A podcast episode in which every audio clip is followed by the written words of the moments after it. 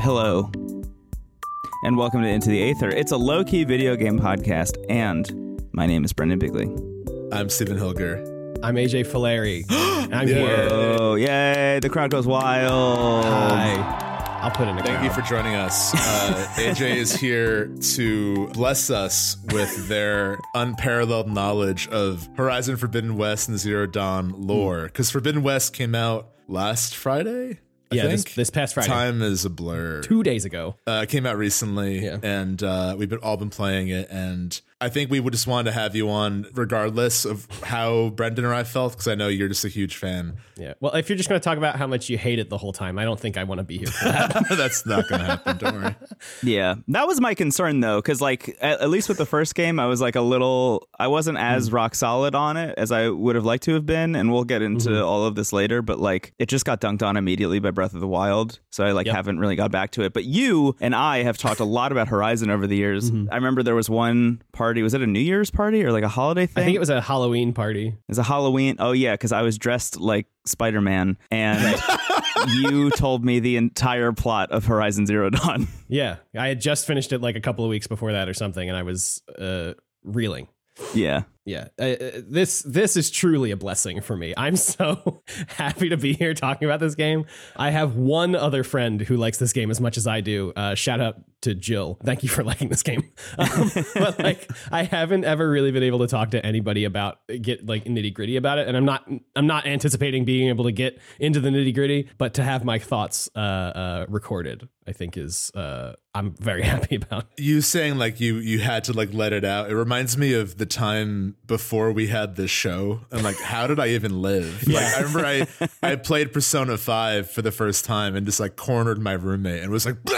it was like stop i haven't played it, i don't care I know it's tax season, but let me tell you about the last visit to Kamoshida's palace. everyone's going gaga over the irs but i want to talk about thieves um Anyway, uh, yeah, I played. Uh, so I picked up Horizon Zero Dawn dramatically on sale in 2018, very early on in our show. I hadn't budgeted my time or money regarding like what am I getting for the show and why and how often. And I think we found a really nice rhythm of like you know not being reliant or not having to depend on always covering new releases. Like we can cover old games that we already have. So we, we definitely found a balance, but early on i kind of had this like almost stressful desire just to check out new stuff every week um and thankfully it was on sale it was also on sale with Nier Automata so i got both those games i i played them both for a little bit and i kind of I, I got pulled in right away by Nier Yeah. and I, I still played a decent amount. I, I checked in my Sony history, like how long did I give Zero Dawn a shot? And I played it for six hours, which I realized like for that game is like the tip of the iceberg, but I still enjoyed it. I really enjoyed the stealth and the combat, especially in the enemy designs. I thought the story, at least in the first opening six hours, it was uneven for me. What was landing for me and what wasn't. Yeah. But I still thought I thought it was good. I just didn't really like, you know, with, with those open world games, I feel like it's a big ask whenever you start one. And I feel like your choices are either you check it out for a bit and bounce or it becomes your life. Like there's no middle ground with a game like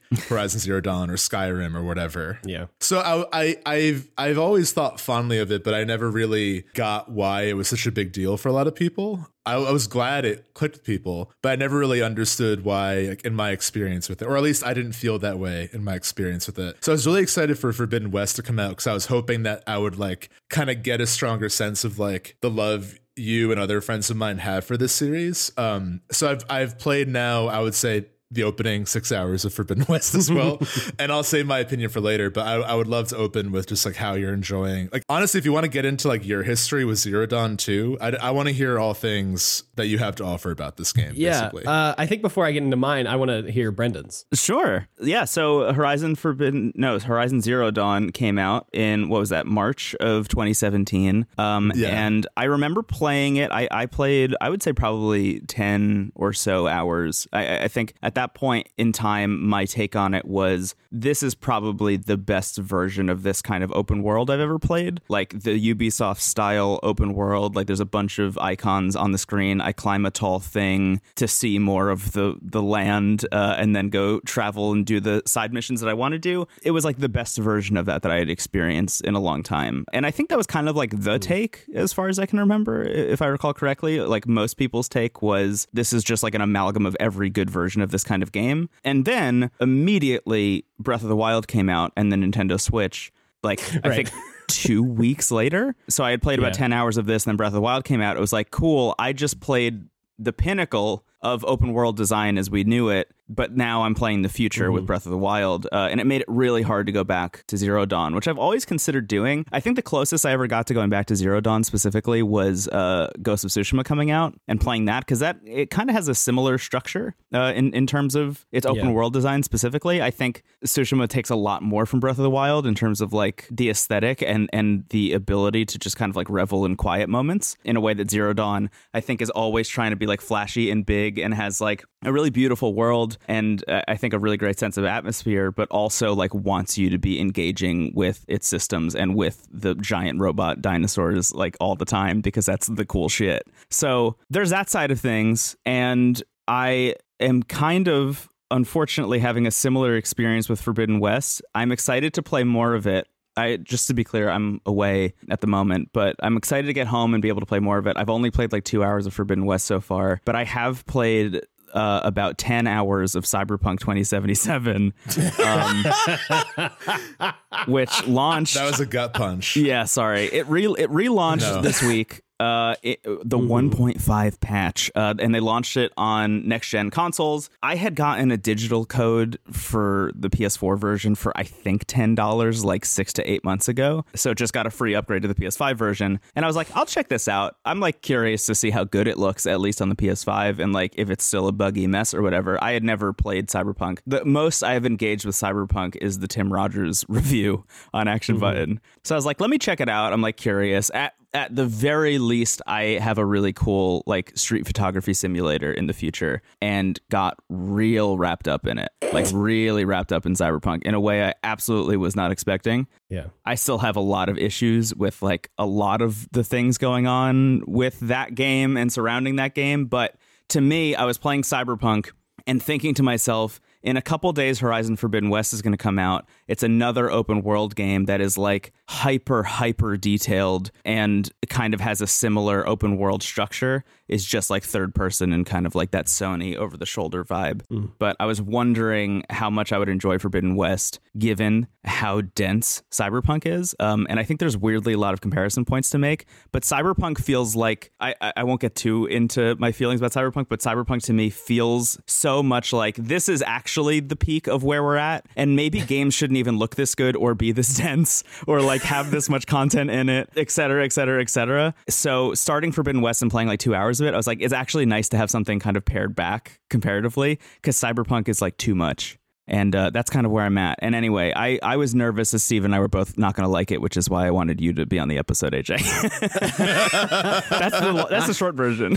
it's like Yeah. I, I I wanted you to balance out our takes potentially. Yeah, Yeah. Statler and Waldorf over here needed some Kermit energy. You know, I can't believe how cursed this game is. I know. Uh, I feel so bad. for you, especially Brendan. It's just like and Elden Ring out next week. right. Yeah. Yeah, and even, if, Cyberpunk, hadn't Cyberpunk- happened, yeah, yes, Elden Ring was still coming. So like, it's getting dunked on no matter what. right.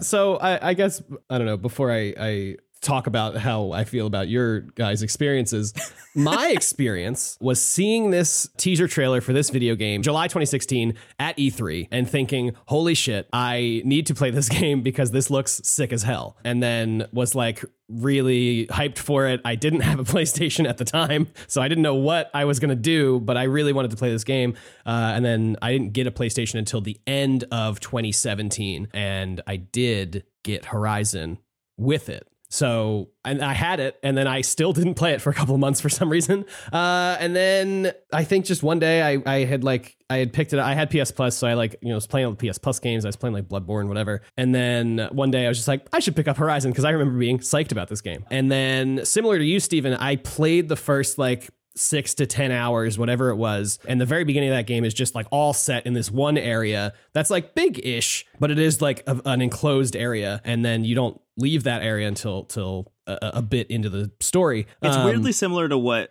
Breath of the Wild does with Right. the Great Plateau Right. in a way. Yeah. I, I can't say whether uh, Horizon does it better or worse than Breath of the Wild, but because I haven't played Breath of the Wild. But Really? Oh, I wow. will say I think that is probably the weakest part of the game. So I can, I can say with confidence, Breath of the Wild does it better than without hurting your feelings. yeah, yeah, yeah, yeah, yeah. yeah. Um, you're not hurting my feelings. I promise. I, I, I will fully cop to that being like a not v- great part of a video game because I played it and then put the game down for three months. Yeah. Um, and then I was like, you know what? I better give this a shot. I better go back to it and finished up that part. The world opens up. You are in the actual, uh, uh, I almost said the Forbidden West, but that's the new one. Um, Not yet. you're in the open You're world. in the Zero Dawn. Right.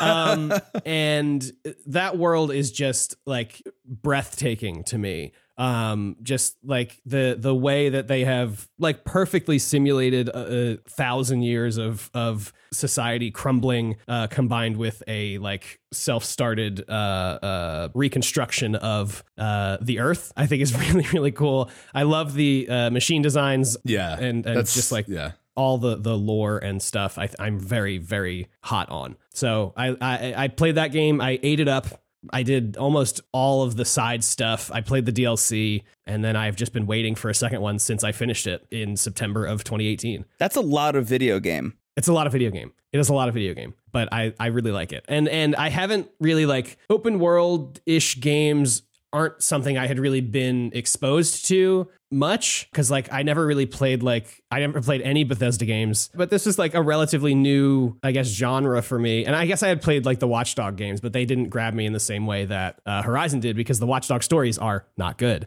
Just the way that the world is presented and how easy it is to like find collectibles and stuff because it is all on your map. They're just like little question marks of like, there's something over here. And that is like the perfect way to do stuff like that because I'm not going to just like poke around the entire map because that feels like a waste of time. But like at that point, I had just wanted to spend more time in that world. So I did all the collect- collectible stuff. I was like, I need to see every piece of this world. Uh, and I know that there's stuff here, so I'm gonna go. I'm gonna go collect it. And, and so uh, yeah, so that's that's kind of my my whole vibe with uh, Zero Dawn. I, I really really loved it, uh, and I was looking forward to Forbidden West since since minute one of finishing the game, uh, uh, finishing Zero Dawn. I had been looking forward to it for three, four years, whatever. Yeah, that's amazing. Well, I'm really glad you had that experience with it. And I think it's also what, what came to mind while you were sharing that and like talking about what other open world games you had played or not played and which ones clicked with you. And also Brendan's comment about cyberpunk. It's kind of made me think on like the genre as a whole. And I think I think what we've learned from a lot of these games is like the most successful versions of it, you know, and it's all subjective obviously, but I find that the open world games that that tend to connect with people more successfully are the ones that still have a kind of focused mission. When the mission of the game is just we're going to be Yes. the biggest giantest thing with everything in it, it can be a little bit uh it's diminishing returns at a certain point. It's like, well, what is the intended experience here? Like even Skyrim is like I think maybe the closest you can have a successful version of like we just threw everything fantasy into this game.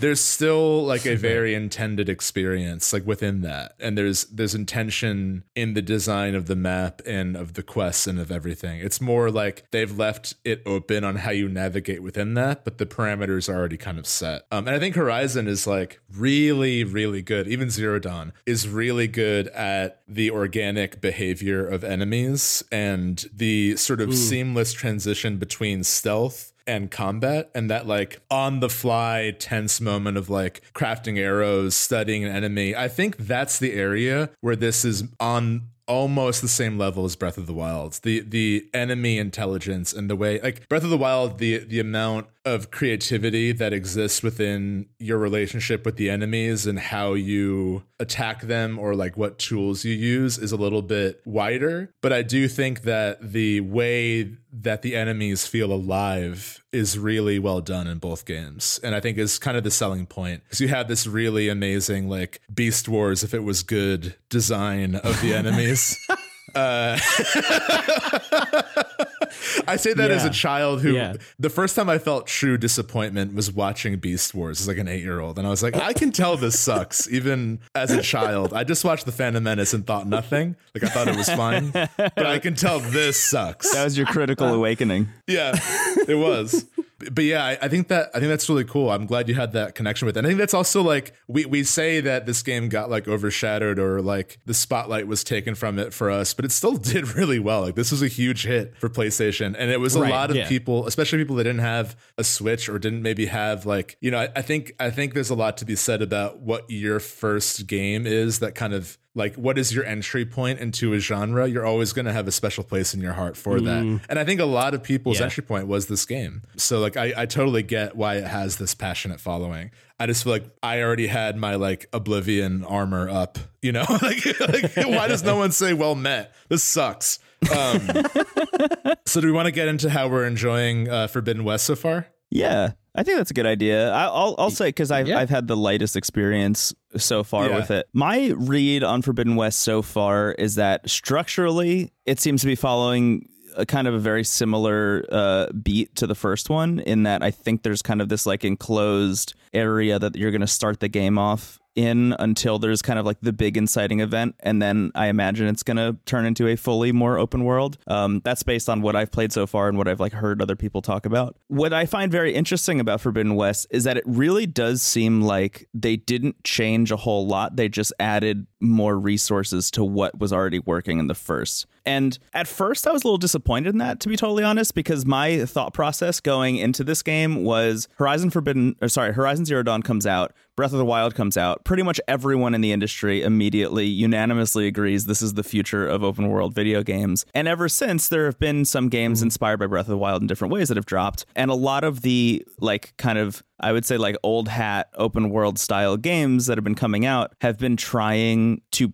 grab little bits and pieces from Breath of the Wild ever since. Uh, as Steven always mentions, like the hang glider, which actually does make an appearance in Forbidden West as well. There it is things like that have, have been making their way into other open world style games. But my big question mark about Forbidden West was how are they going to evolve what Zero Dawn accomplished? Considering Zero Dawn is like an amalgam of every great idea smashed together, like how do you evolve something that is kind of like a now that's what I call open world games into the future? um, and the answer is like they just kind of didn't. They just threw a lot more money behind what already worked in the first one. And I, I would say hmm. I had like an initial moment of disappointment with that, and now I'm enjoying it because hmm. I mean, it is extremely pretty. yeah I, I think the other big thing, this is my only other negative really at the moment. My other big like negative sticking point is that the world is actually so pretty and so well realized and so dense that sometimes things don't feel or, or sometimes environments feel so real that I actually have no idea where I'm supposed to be going or what I'm supposed to be doing. Um, there are instances here and there where I think they have like these pockets of brilliance where like um like in the first game resources that you can pick up and collect have these like blue butterflies flying around them and there's not a whole lot of blue in the environment so like they really stand out. That that blue movement in the environment makes it really obvious what you can pick up. But then there are other places where I'm I really feel like I'm just like wandering through a dark cave like trying to figure out how the hell to get out with like really no help because it's so beautiful. Like because it's so graphically intensive and the environments are so dense. Sometimes it's hard to tell where to go. Outside of that, I'm like interested in what's going on story wise. I very much like that Aloy is like famous. I think that's really funny because I feel like in so many of these games, like you have experiences where the protagonist like goes and does a thing and then like nobody really gives a shit at the end because there has to be a sequel Yeah. and you kind of need to start off like not as powerful in the next one. Uh, but in this one, Aloy is like very much a famous person. She is the person who saved the world and everyone knows it. There was a big giant evil robot in the sky named Hades and she stopped it and everyone saw it happen. So like she starts off on this really interesting place where like she is extremely famous and doesn't really want to be. Classic shit Yeah. Very Mass Effect, eh, honestly. But outside of that, um, I'm just like watching her teach somebody else how to like use her focus, which is like the little uh, the little piece of technology she uses to be able to like scan things in the environment, see what's going on with the robots, um, and interact with with technology from the old world. Um, so I'm getting a lot of what I liked about Zero Dawn. I'm just not totally sure what the actual story is because I haven't played enough of it, and that's kind of my big my big caveat here. Uh, is like I'm going to come back to this game in like a week or two on this show and be like, wow, this story is really good. But at the moment, I don't know what it is. I just know that Aloy is famous, and that's sick because she should be. Yeah, yeah. Yeah, my experience is kind of similar. I'm a, I'm a bit farther ahead of you, but I would say overall, and this might just be my opinion, it inherently is, but I don't know like how widespread this feeling is, but I found the first three hours to be actively pretty weak.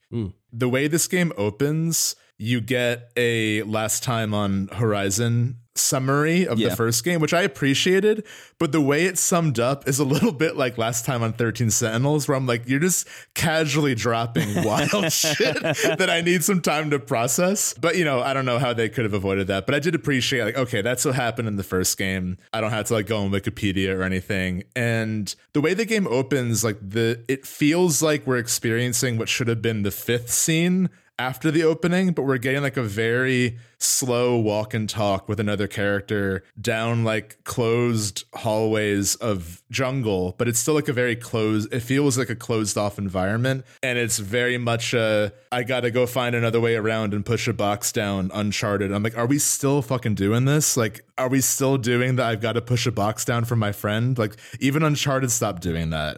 like, I don't, it's not that that's inherently bad, but I'm just like, why is this the opening to such a beautiful open game? Like, why am I, why are they leading with like a boring conversation and pushing a box in a very small environment?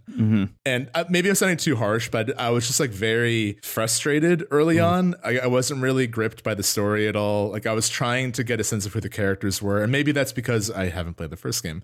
But I found it to be kind of off, and then it ends with a pretty fun boss fight. Like the combat is kind of immediately gripping, and I really liked the Uncharted platforming aspect. I really, really liked that. So those elements, I'm like, okay, I at least like this from it. Mm-hmm. And then the minute you're done with that and you go to the town and you talk to all your old friends, I was like, oh, okay, I'm into the writing now. Suddenly the script came to life. Like the voice acting is great. The the facial animations are like unparalleled. Facial animations are wild. yeah, they're like off Oh the charts. God. Yeah. so the minute that I was able to like feel present with the characters, I started to really enjoy what was happening. And I have to say, without spoiling too much, the game, you know, is- is in this post post apocalypse where like all the remains of the ancestors are like Silicon Valley nightmare stuff. then the rest of the world has kind of become like I guess kind of like a Bronze Age sort of like early civilization style mm-hmm. place and I I really like that. It takes me out of it when I get too much of the like we found a hologram of Mark Zuckerberg stuff. Like I don't know if that really meshes for me cuz it like I I get what it does do is it makes Aloy a really fascinating hero because she's kind of burdened with this knowledge of the past that so many other people see as like religious. Like, you mm-hmm. know, Yeah. there's a moment where your friend sees a hologram and he thinks it's a goddess and she's like there is no goddess you know and and that planted a very interesting seed for me of like she has to like save the world and also be plagued with the knowledge that like the faith everyone else has in her and in the past is kind of non-existent mm-hmm. or at least it doesn't mean what they think it does Yeah. so that was really brilliant. And then so once you get to the town, you talk to all your friends, and then you then the opening credits start. Three hours in, you get the opening credits.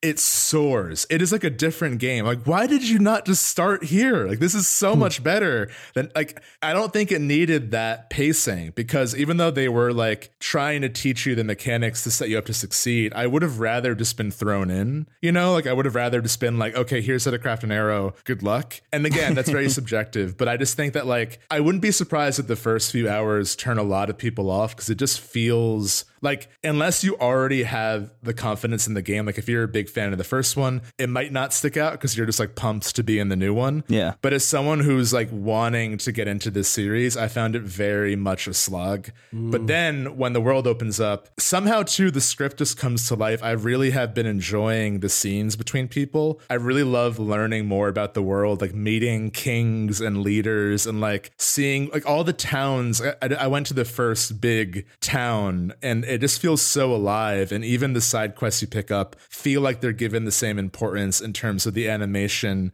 and the acting and everything as the main quest. It's completely gripped me. I'm like so into it now in a way I absolutely I've never 180'd that quickly about a game in the in the first handful of hours. But uh, I also have to say we brought this up a long time ago on our Skyrim bonus, but it's kind of wild how Skyrim has had such an influence on this genre of game. Yet it's one of the only games that has the like compass header that shows you things you haven't discovered yet and how far away they are. Horizon Forbidden West has taken that and put it into the game, and I'm so happy. Thank I'm like, God. finally, someone took the Skyrim compass. Yes. It's so good. Skyrim continues. Uh, so I'm I'm still very early on, but I'm really really enjoying the open world now that I'm in it. Uh, I really enjoy the quests and the and the atmosphere is fantastic. The main plot I'm like still uncertain about, but I'm enjoying the other stuff enough that I'm happy to be there. And also the combat, I just unlocked the like special move where you put on face paint and your bow is stronger.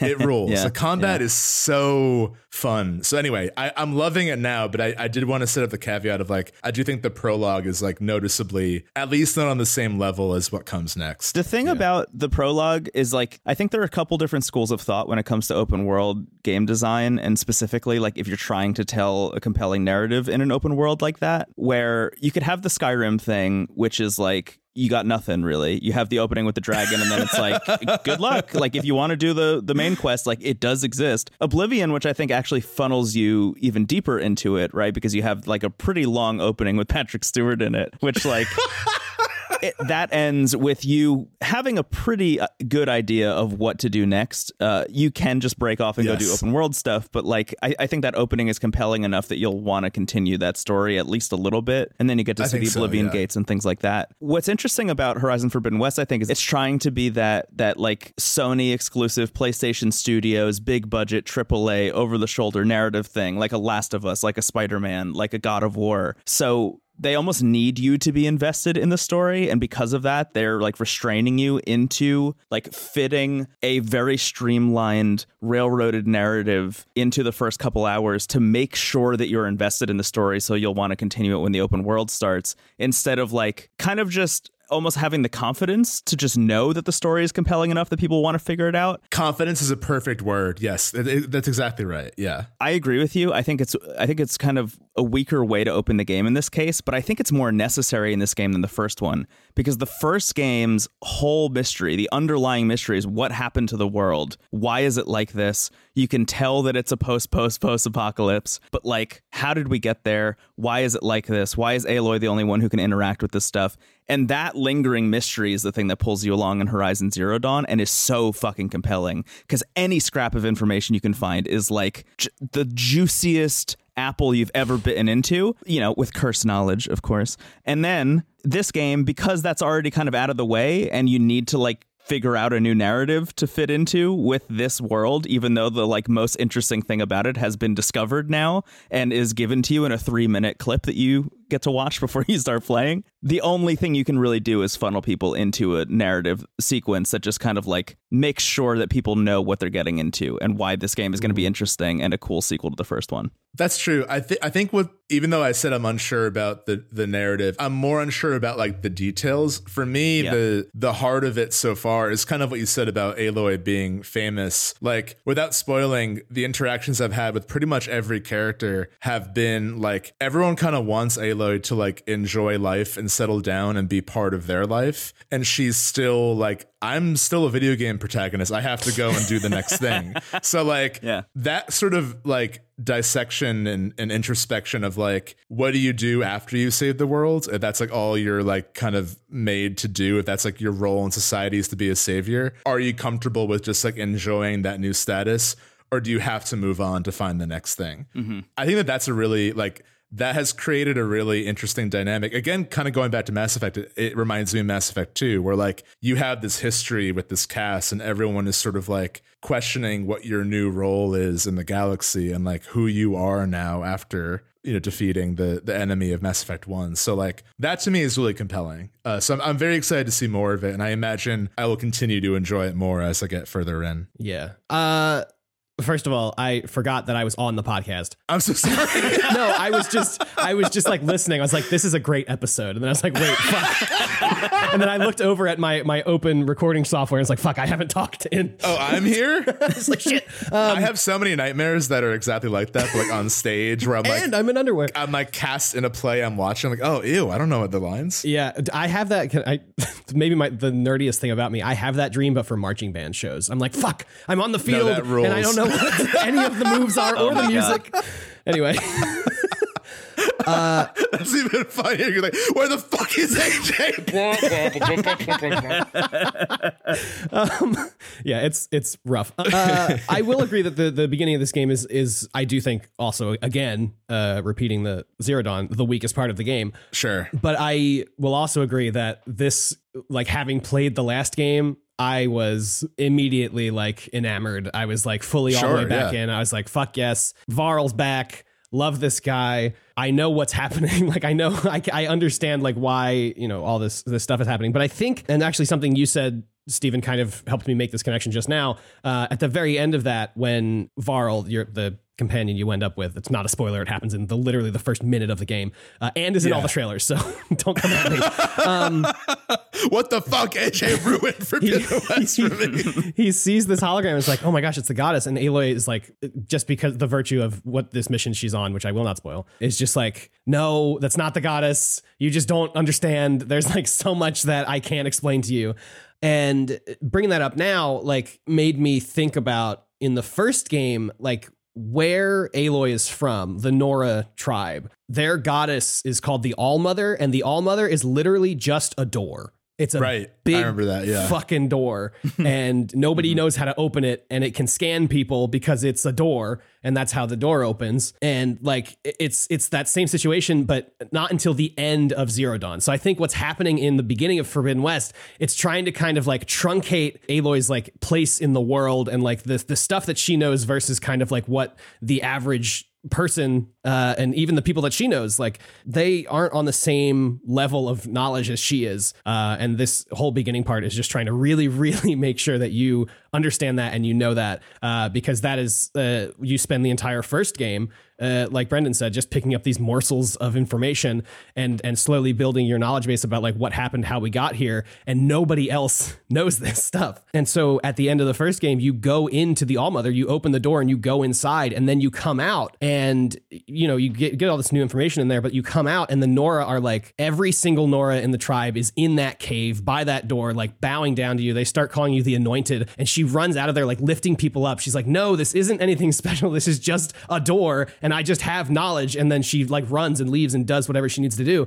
And it's like it's it's not even for a second. The game isn't like, isn't it cool how much Aloy knows? The game like the game wants you to think that like this is a burden, and it's like it's it's hard to have all this knowledge and not have the language to express it. And I think I think the beginning of the game really does, I mean, for me at least, does a really good job of kind of re-encapsulating that vibe and just kind of like getting you back down the funnel of the game of like here's here's what we're, we're dealing Totally. with. And her heading west is really less about whatever the threat is and more about not feeling like she deserves this title. You Right. know, for me it's more running away than anything else. Especially like the way that scene happens. It's really like maybe one of the best opening credit sequences. It's so ironic Mm. that I'm like the first hour sucks. It's like the opening credits are amazing Yeah. and so gripping.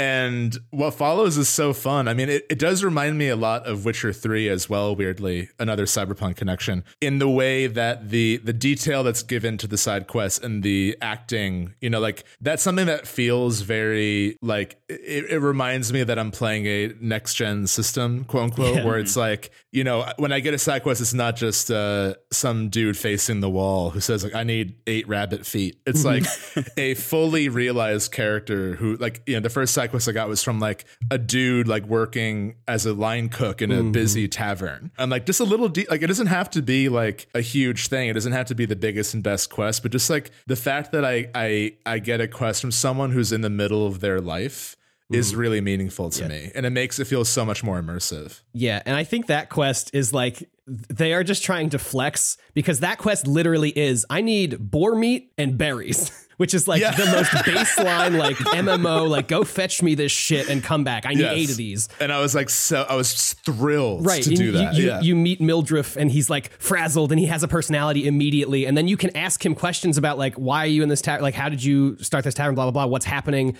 Uh, and he gives you kind of the entire rundown of like what's the the the internal political climate of that town. And then is like, all right, go get me boar meat. Like, um, which is great. I think it's great. Uh, and also, uh, that's, I think, a good starting quest because in the first game, I don't think there's any quests where you need to like actually hunt animals, but you do need hides and stuff to like upgrade your, your pack and whatnot, like carry, how many arrows you can carry and stuff. So I did a lot of Zero Dawn with like the base of like arrow uh, capacity and Oh, like really? the baseline of like yeah because i didn't realize like or I, I you know i would look at that stuff and i was like oh i'll get that stuff eventually and then i realized like oh the one thing that i need is like one boar hide and there's like boars everywhere i'm just not killing them because they're not giant robots Yeah, it's like why would why would I hunt a boar when I could hunt like a giraffe with the Enterprise as a face? You know? right yeah so i think that that for for for me uh does a, a, a very good job of being like look the animals have like valuable resources as well and they are also they are equally as part of this world as as the huge machines are Uh, Yeah,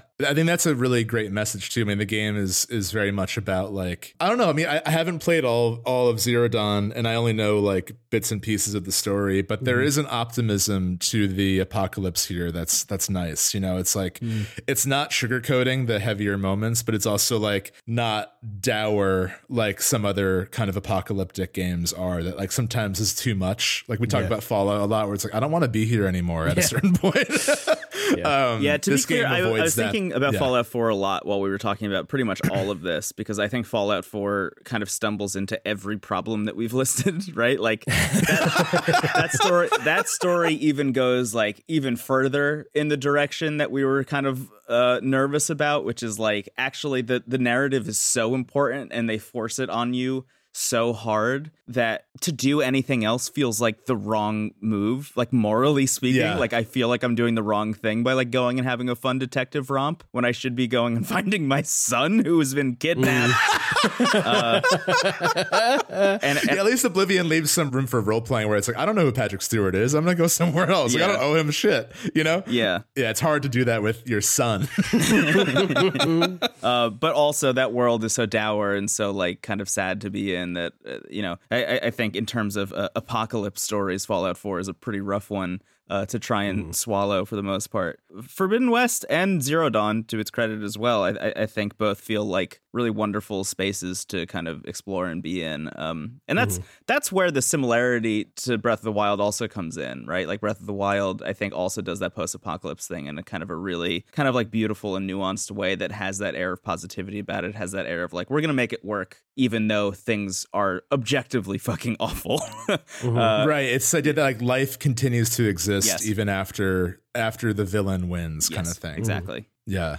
Uh, Stephen, you brought up a couple times how you like kind of just know like the baseline of the story and stuff. Have you like dipped into the the the start menu like codex for the characters? Because there's actually a lot of really good information with the little character bios that they give you in your. I think I should because I have a very hit and miss relationship with codexes Mm. in games. I either like ignore it completely, like I block it out of my memory, or I read it all. There's no middle ground. I think the only two games where I've like really valued the codex have been Hades and Mass Effect, obviously. Mm. But I think that this game would also be worth reading that because I think that like I'm very intrigued by what the world is like now yeah. you know one of you, one of your friends is is a king in in the beginning of two and just like the way he walks around and what he's adorned with and how he interacts with you i i really like that that just planted a seed of interest for me where i'm like what is that kingdom like? Like what you know why like how does how does the monarchy here work? And i think that that's like it kind of touches into again like a more positive mad max energy where it's like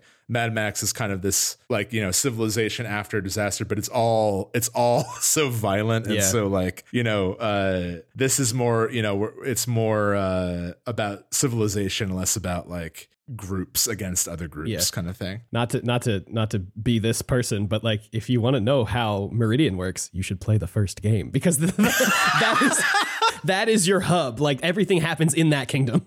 Um, Yeah. and that's how you make that relationship with a. But I've been debating going back and playing more of it. I, I've been a little bit spread thin lately, but I, I do No. want to maybe get another shot. I, I've been kind of like hoping that Forbidden West would be like my entry point into the series. So Hmm. there have been a lot of cases on this show where like Brendan or myself will get into a game via a more recent one and then go back. Yeah. So if that's what happens here, like I'm happy to do that Yeah. too. And from my memory, I, I think, and, and kind of what Brendan said too, it's like by going back to Zero Dawn after playing Forbidden West, you're not losing a whole lot in terms of like how the game plays and stuff, like all the basic elements from Zero Dawn are in Forbidden West. If just like they've tweaked some stuff a little bit, like the inventory management is is instantly better in Forbidden West than it was in Zero Dawn. Um, Yes. by giving you a stash that you can access in any town. Um, amazing, but like you're not gonna. it- It'll still basically be the same game, and the writing is basically the on par. I think in in Zero Dawn. I think the writing in Forbidden West is a little more like human in a way i guess. Like there's there's just like there, there's more and maybe it's the facial expressions uh, as well but like there's just more like humanity behind what everybody is saying and kind of just like the the ways that people are like interacting with the last line that was just said in a way that that feels really good And I, I would say in Zero Dawn, that that experience that you were talking about, getting your first side quest to go get boar pelts and berries, like I didn't have a whole lot of experiences like that in Zero Dawn. Um, No. I, I Zero Dawn focused so so much of their uh their like budget and time on making sure that the main quest felt super rich and detailed, and then I think kind of like a lot of open world games, I think kind of ignored a little bit of that characterization and and that like little uh, special magical dust uh, to pour onto the side quests. Uh, in a lot of instances, and in, in that way, they kind of funnel you into the main quest, which again is really compelling. So, yeah, yeah but i think um you never made it out of the the first area did you I did. I think I think I, s- I stopped playing right when I like Right then. free to go anywhere. yeah And I was like, I'm done. yeah brendan you were you were you didn't make it out of there either right I did. Yeah, You did? Oh, okay. Because I just feel, I feel like the ver- the beginning of it definitely funnels tries to funnel you as hard as it uh, as hard as it can because there's like a huge event that happens at the end of that little arc.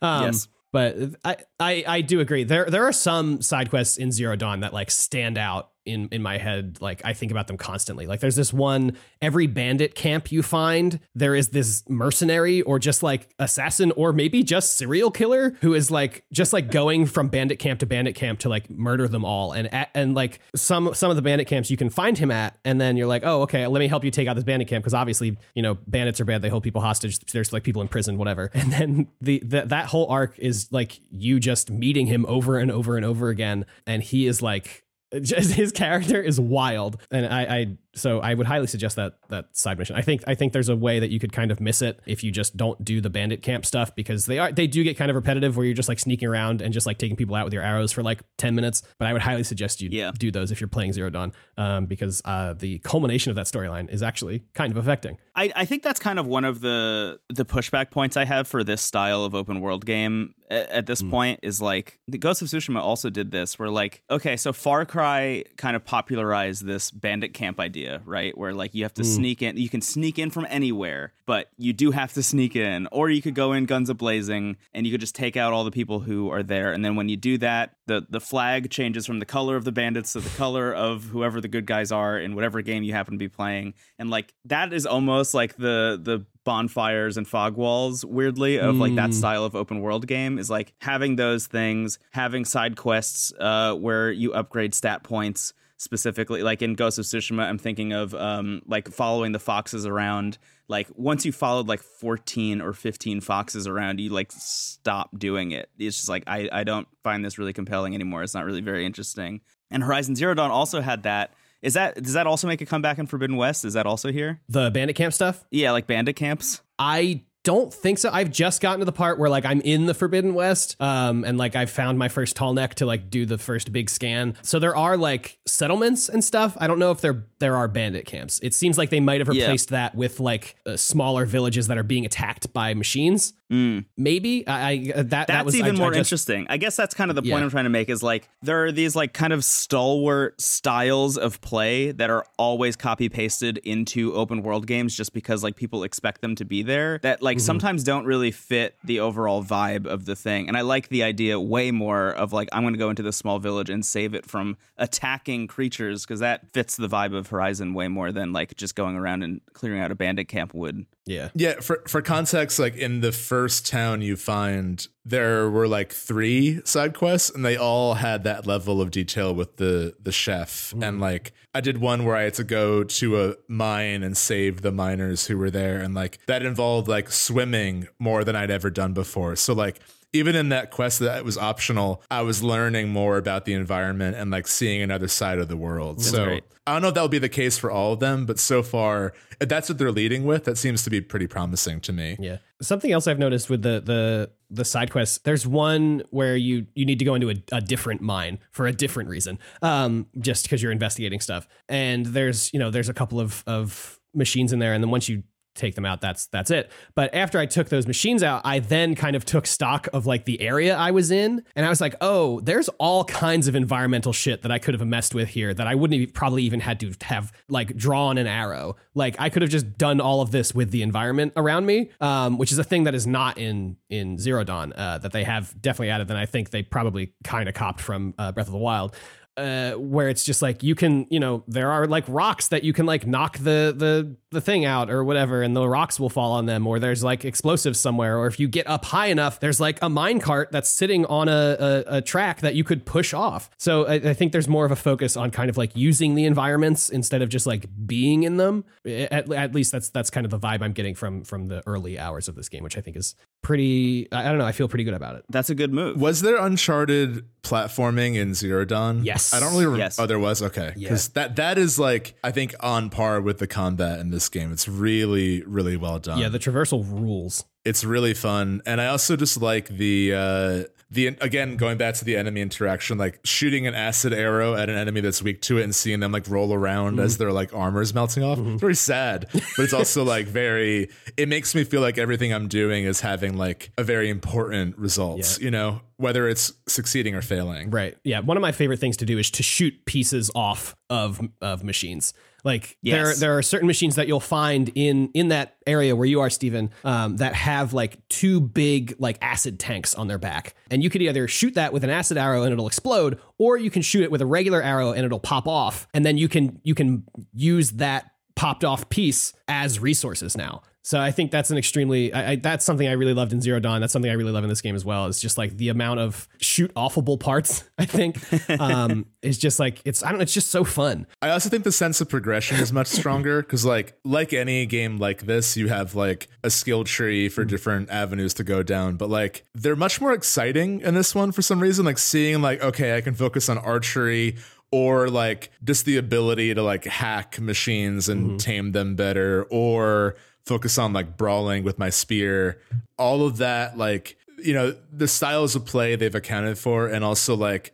I think this is the big thing. It's like a lot of times you get those skill trees and then it's like your punch is 0.5 times faster. And it's like, that doesn't mean anything. I just, you know, wasted a point. This, it's like the first perk you get for archery is you can slow down time when you zoom in, which is huge. Like you, f- you you really feel every advancement. And not to mention, like now I can rub face paint on and I'm stronger. I don't know why I love that so much, but it's very cool. The direction of those those little bits is so sick. Like the camera Yeah. like does like a 360 around her, Yes, like it's the zooms in on her yeah. face as she's like pulling her hand away from And putting she, the like, face paint on. It's sick. It's so fucking It's rad. the only time you really see her pumped to be the chosen Yes. one because like Yes. every other time Yes, she's like totally. kind of like eh, like I don't really deserve this, but then she's like, oh, I'm fucking ready to Yeah. kill some machines. Yeah. It's Beast Wars, baby. it Let's do rules. this. It rules. It's so good. I also think I need to give a shout out to the Pullcaster. I don't know why, but like the, the even in the prologue, which I was like more uncertain about, the moments that I was like, oh, this rules were prying open a door and using you, you have this tool called the Pullcaster that's like this grappling hook you can throw onto things and then just like pull rubble out of the way. I'm like, why do I love like moving garbage? like why is that why is that so pleasing to do? Yeah. And again, it's worth noting this game also uses the like feedback on the PS5 remote in a big way. They've reeled it back in a little bit from Ratchet and Clank, which like would make your hands numb like every Yes. second. Like there was a moment in Ratchet and Clank where someone was typing on the keyboard and you could like feel the like keys being oh, hit. Oh, God. Or someone would crack their knuckles and you would feel like I was like, ugh. So this is like a little bit more tame. I did enjoy that as a spectacle in Ratchet and Clank, but for a game like this, which you're going to be playing for a much longer amount of time, mm. it's mostly applied to like the bow and to just like the combat. Like it's not like ev- you don't feel someone yawn. You know, it's not like it's not that intimate. Yeah. But yeah, I mean, I'm really impressed by it. I'm very, very, very glad because I, I wanted to like it. I, did, I didn't come into this with like my arms crossed. Like I really wanted this to be the game that like it kind of invited me in, and I'm very glad I'm feeling it more after the prologue. And I imagine when I finally get to the for-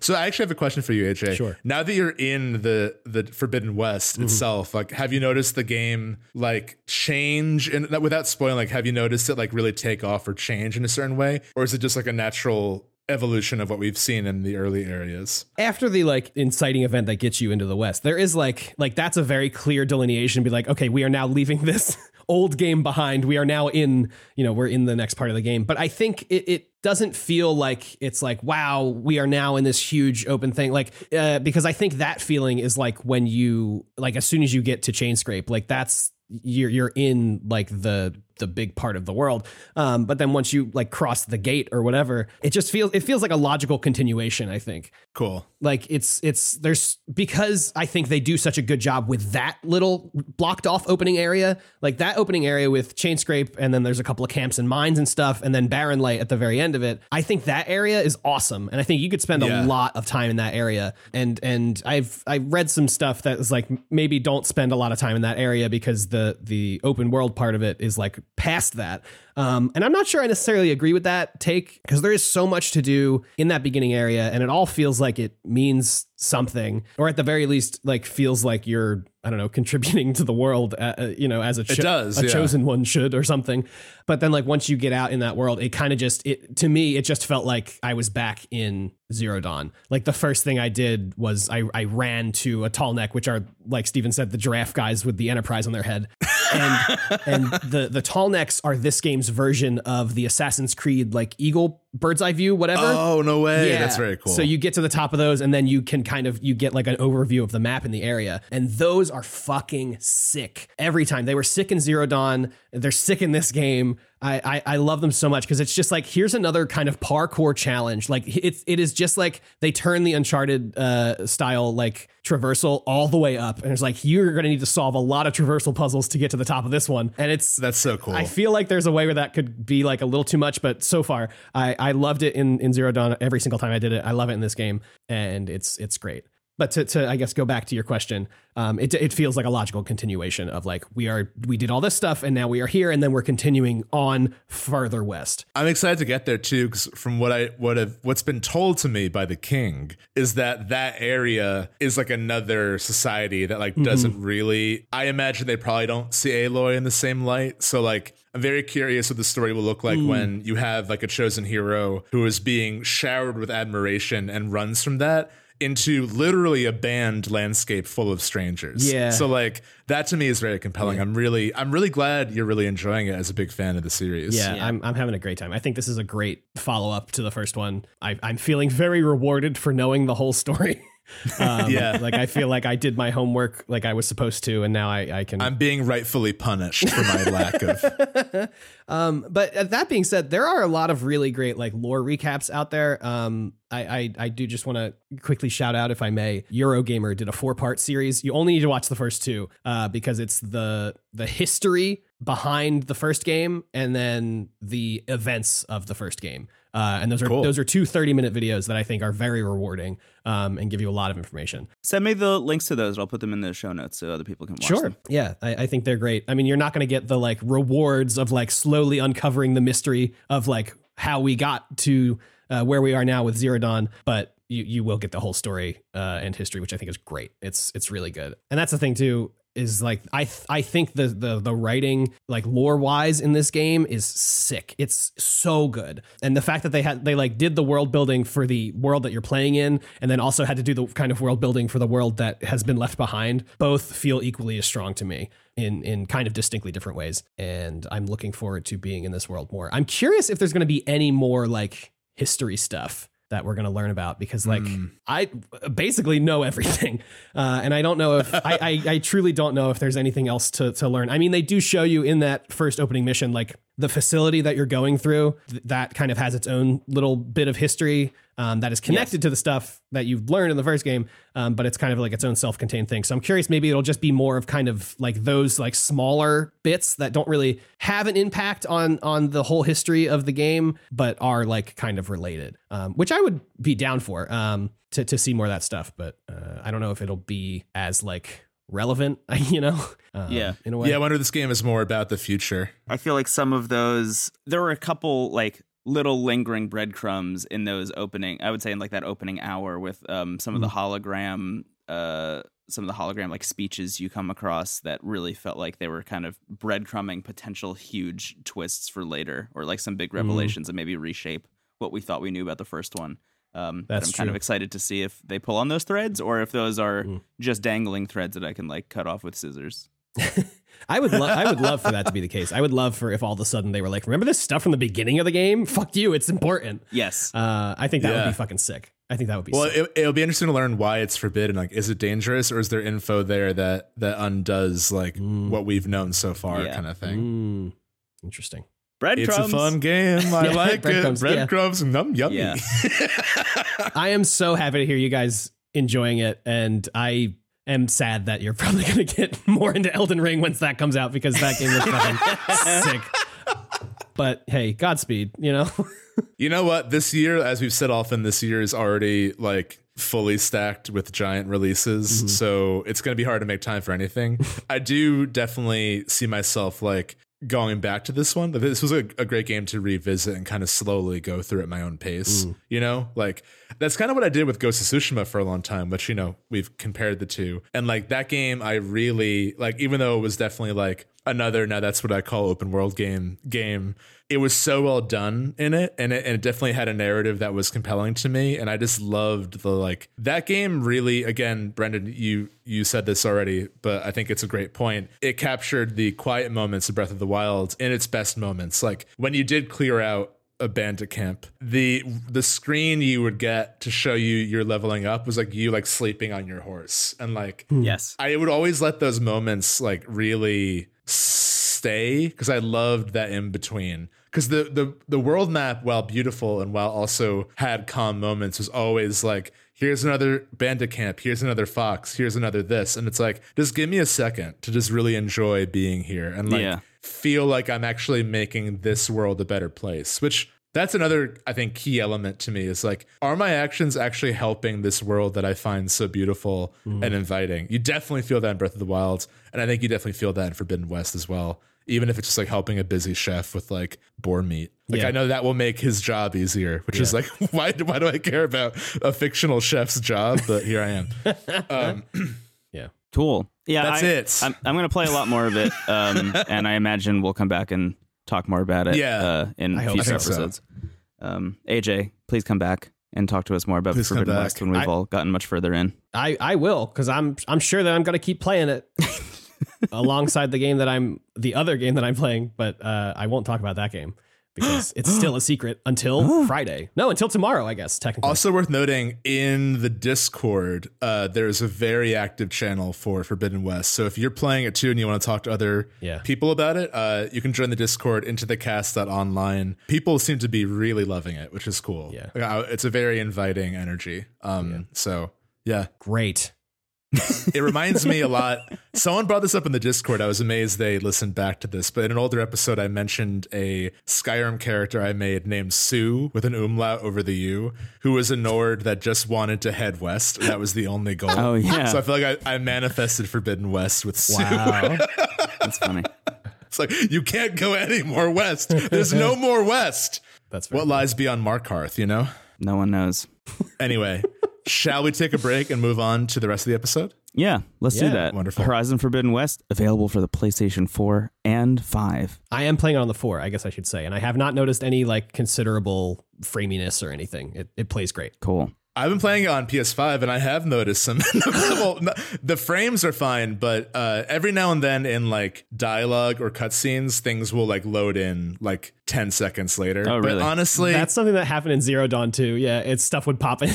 it's not an issue. The only time it was really funny was like in the big decision of like, do you want to talk to your friends more or do you want to leave? Aloy was like making conversation with someone nearby as you're like zoomed out. Like, do you want to leave? She's like, yeah, I guess I can help you find that thing. That's, but so like it's very it's very much in the like this is kind of charming Skyrim way and not like like that when you're actually playing the game it's flawless in my opinion. Or at least I haven't run into any issues that are noticeable. Yeah. um so yeah either way you're good. You're good. Sorry, I don't know. That, that just reminded me. I was playing Cyber, Cyberpunk, not free of bugs in the 1.5 patch. I would say. Oh my god. I was uh, I was walking down a street, Yeah. just like kind of jumping into and out of photo mode, and I found this person who was like lit really beautifully. They were just eating curly fries next to a neon sign, so like they were lit really well while eating curly fries and like looking at me. And uh, I went to go into photo mode, and I was like, ah, let me just move a little bit, and I popped out of photo mode, and they slowly started sinking into the concrete. like it was quicksand and like just eating curly fries and still Oh staring directly into my eyes as they just Wow. disappeared. It was incredible. It's like a MoMA short film. I love that. Yeah. Consumerism. It's quicksand. seen? Yeah. It's it's just called consumerism. It's like, even the street needs to consume something, someone. So yeah. That's Anyway, uh, cool. Horizon Forbidden West. Uh, yeah, let's take a Good break and we'll come back and uh, talk about even more video games. Wow. bye. Oh, man, there's more of them. All right. Bye. Dear listener, we are back, but AJ is not. AJ, thank you so much for joining us for the Horizon. Forbidden West segment. Uh, I imagine we'll we'll bring them back for more Horizon talk eventually when Steve and I have Yeah. played more of it. But it, it's funny. I feel like so infrequently do we talk about news on this show. But very frequently, do I say that infrequently we talk about news on this show? Because, Yeah. like, it's always Nintendo related too whenever we have to bring news up. But Yeah. there is a thing that happened this week. There was an announcement that happened that I think you and I wanted to talk about on the show a little bit, where Nintendo has announced that they're shutting down the eShop for the Nintendo 3DS and the Wii U. There's, uh, I think, a back and forth of understanding about this, but like what's happening soon is that they're going to stop allowing credit card payments to be made in both of those shops. And then in March of 2023, so a year and one month from now, just about, they're going to actually shut them down. You won't be able to buy anything. So in the interim period without credit card use, I think you'll have to either use like residual eShop money that you have or go get new Nintendo gift cards, I guess, would be the only way to buy stuff. But, you know, you and I talk a lot about game preservation on the show. I, I think just like holistically, I think this is a bad move. Uh, Nintendo has some stuff in their press release about it that's like, we also don't plan on offering this stuff anywhere else. That's Um, the thing. It's like I get needing to shut like you can't support this on old systems forever. Yeah. But the fact that there's no backup, there's no alternative other than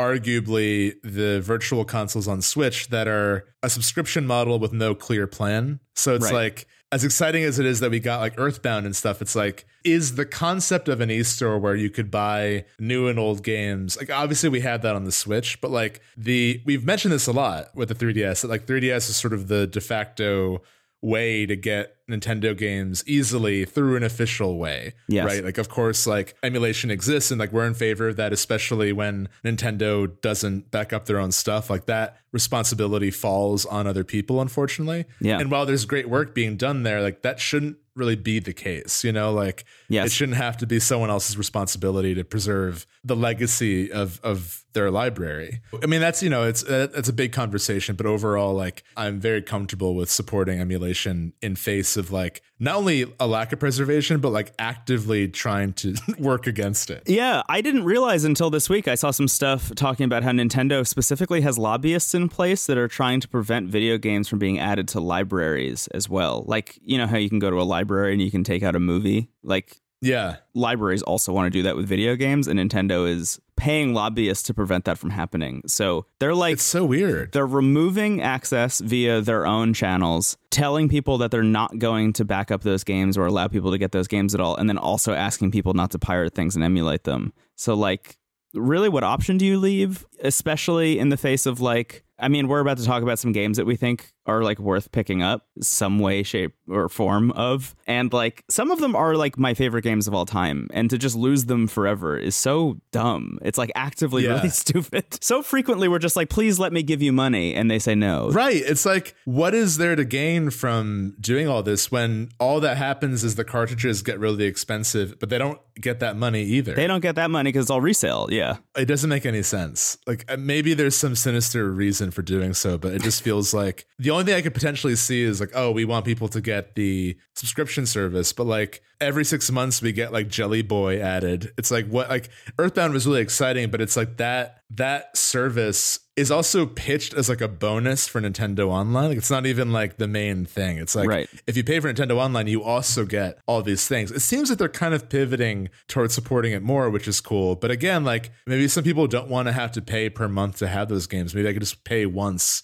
to own one of them. You know, like But they're also not going to add 3DS stuff, and like definitely Right. not going to add Wii U stuff. You know, like the the most Wii U preservation we've seen is stuff getting ported to Switch. exactly. But like, how are you going to port a 3DS game? I mean, they've done it with a couple, but like in most cases, how are you going to port a 3DS game to the Switch? It's just very confusing. It's very confusing that they have no outlet. Like, I don't see them ever making a here's a DS version of the Nintendo Online subscription, and like we're gonna have the two screens next to each other on the Switch, and you're gonna love playing it that way. Like that's that just doesn't Yeah. seem like the move. So that just means there's no way to play this stuff unless you do the kind of stuff that you and I do, which is like get the original hardware, get like an R4 card with an SD card built into it, or like try your best to find stuff at retro stores and give the retro stores money. And Nintendo is still not seeing a dime of literally any of that. Yeah, and I I'm someone who like I have a nostalgic attachment to like I like having the physical media. Yeah. So I spend a lot of money and and I like supporting those stores more than I like supporting Nintendo. So I'm like happy too. that Yeah. like I'm supporting like a friendly small business over a giant corporation. But even still, it's like, cool, I want to get Dragon Quest 6. That will be $150, please. Like Yeah. that's like come on, that's crazy.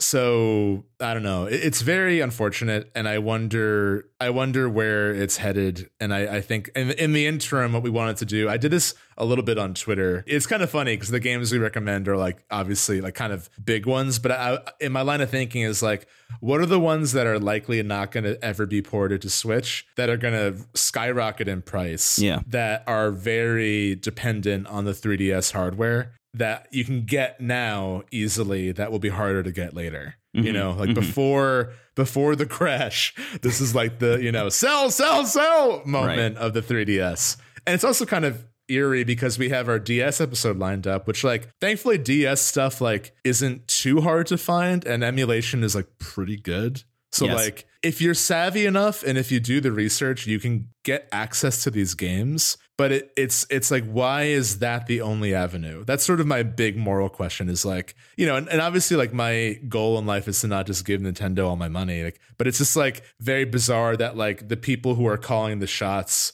largely have an active disinterest in preserving what we love them for. Yes. Um, and that's troubling to me.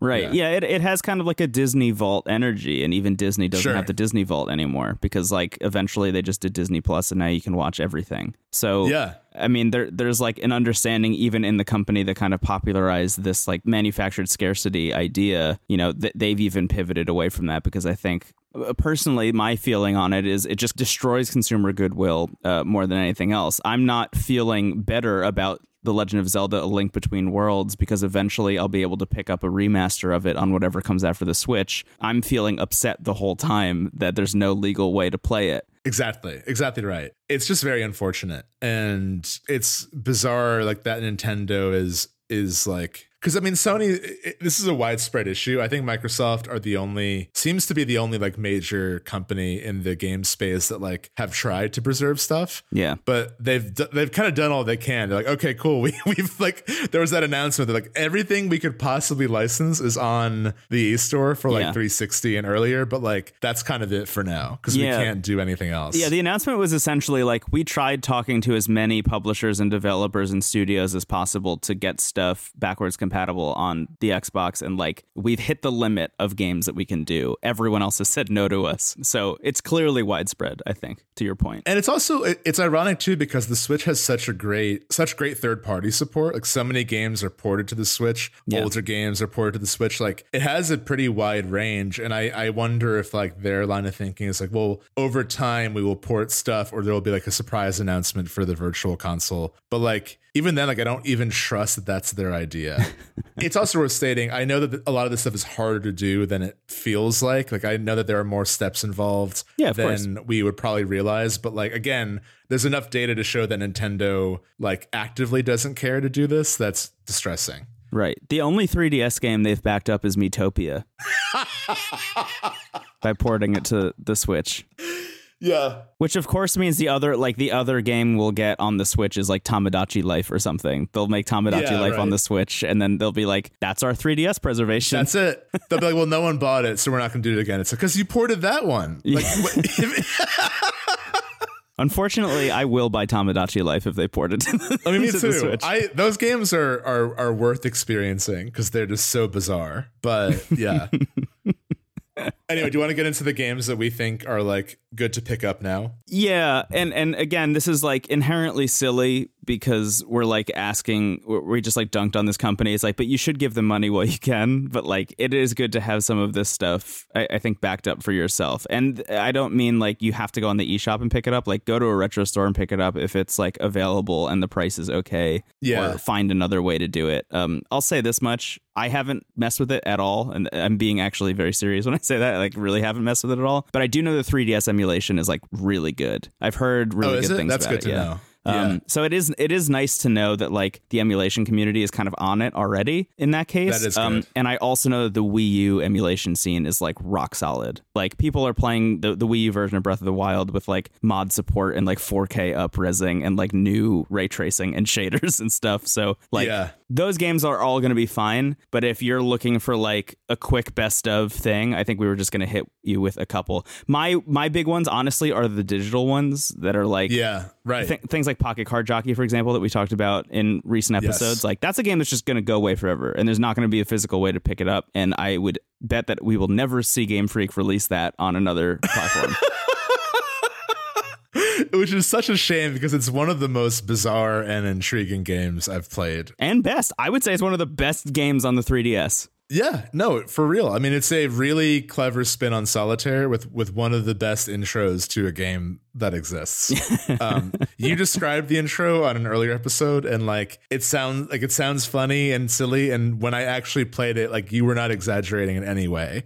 Uh, it is it is as strange as you pitched it. So yeah, and that's also like if you do feel more comfortable getting it on the store, it's like seven dollars. Yeah, it's it's pretty cheap. That was one of mine uh, on my on my Twitter thread because I just again it's like this will probably not exist and might be hard to like find. I, I guess it could be emulated too, but either way, like Yeah. that's a that's a big one. Yeah. What what else you got? What other ones do you want to highlight? I mean, uh, you know, and this is like there there are a lot of games that I think would be good to pick up that I haven't played. That again, I imagine Radiant Historia, the the 3DS remake of the DS. I just That's the one I was going to bring up, or one of the ones I was going to I bring up. I see that game in a glass case for like six hundred dollars in a few months. Like I feel like you should get it now if you can. Yeah, Fire Emblem Awakening, we had a whole bonus on. That's like one of the best of the series. That that makes me very sad because that is such a great entry in that series that will probably be really really hard to find. yeah, And I don't really foresee a port, even though like they have ported some older Fire Emblem stuff to the Switch. I, because of the dual screen stuff, I just imagine it makes it harder. yeah. I'm sure. And a big one for both of us is definitely Link Between Worlds because that's also one of the few games that like actually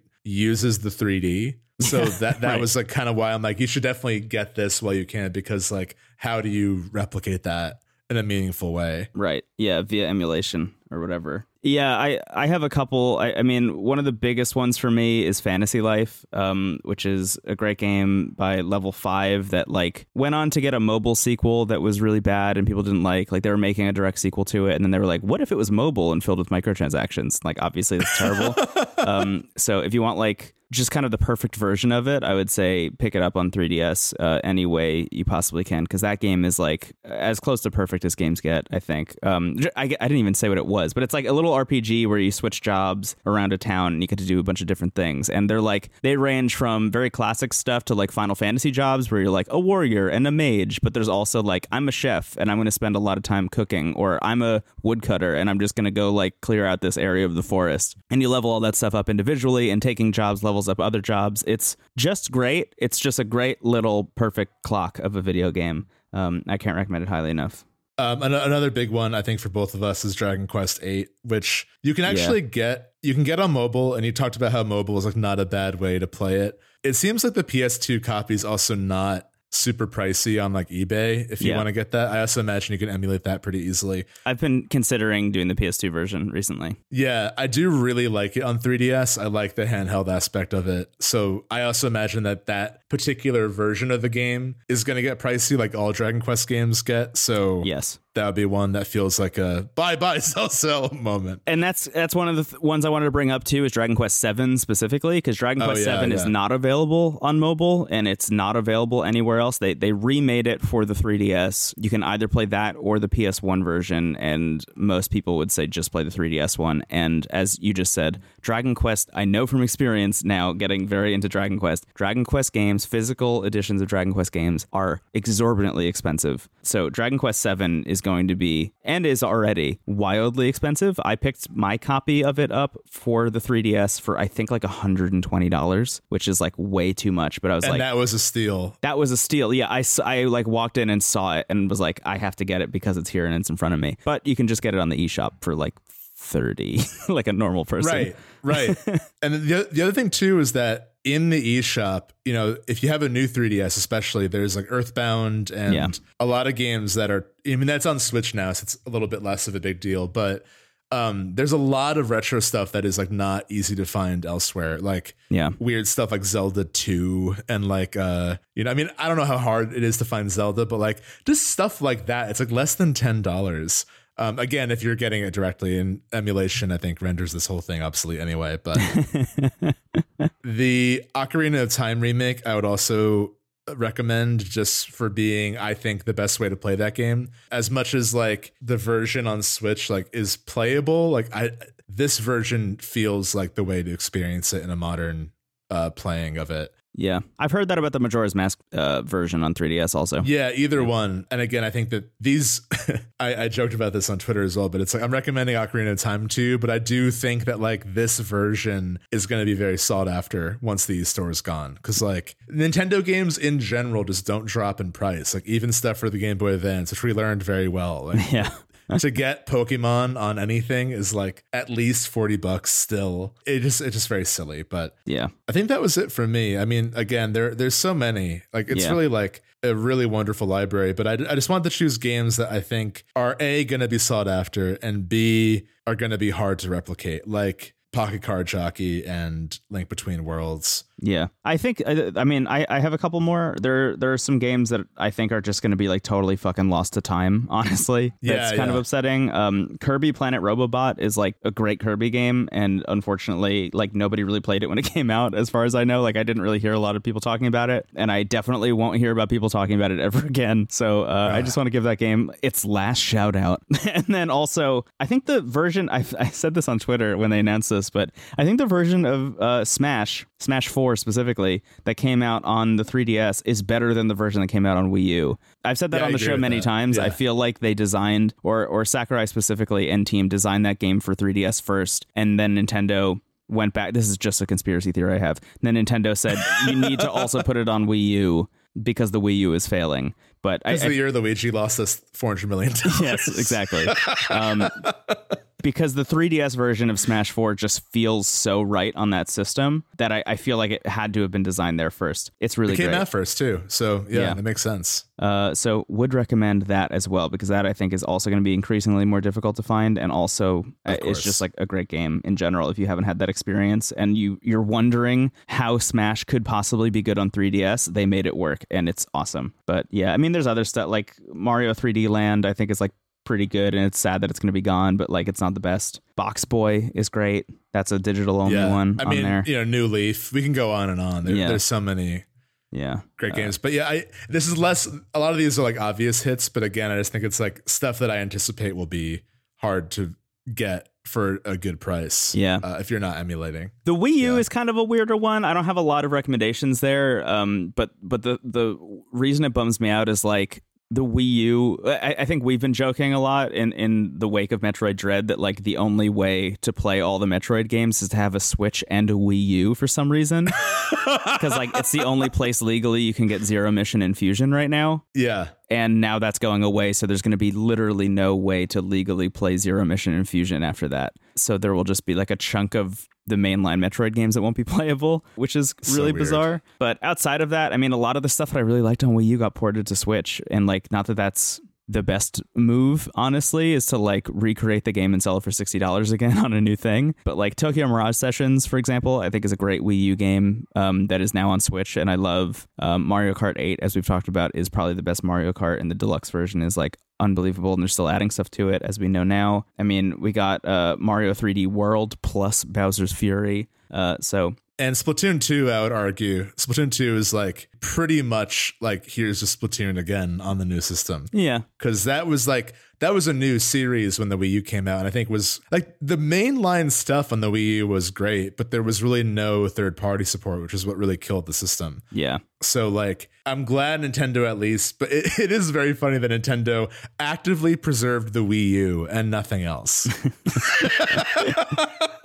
Although I mean, again, I'm glad we have the NES and SNES and now N64 stuff, and I hope that that continues. But like, even the way that games there play is a little bit off. Like, I don't like that I can't change the borders of the screen, and the Uh, yeah. button input is often weird too. So like, while it's nice, it is sort of like the bare minimum in some ways. yeah But at least it exists. I see a future in which Wii U stuff will end up, or like Wii and Wii U stuff that doesn't require too much motion control input or double screen input, uh, could could make its way over to Switch in a kind Yeah, I mean, like, like, Skyward Sword. Yeah. yeah, I can see that. Galaxy as well. yeah, but who knows? Anyway, that's Nintendo stuff. The eShop is closing. Goodbye. I'm glad they've at least stopped the available till March 31st shit. Like that happened with the Mario trilogy. That we know of. I mean, they could pull That's it again. true. But that's like that that's like in real time active preservation. It's like this new game will only exist until March 31st. Yeah, they did that with that Fire Emblem and with the the Mario collection, and that still is so egregious. And what's so funny too is uh because there are like people who are developers for the Switch who do like really deep dives into this stuff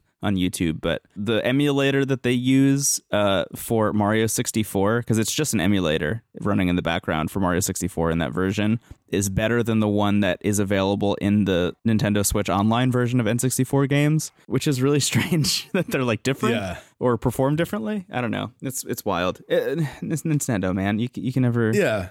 I mean, we like we did an episode about that collection. and It's it's great to have those games on Switch, but again, it's like the way it's done is very bizarre. Yeah, it felt Um, dirty buying it. Yeah, a little bit. Yeah. Yeah.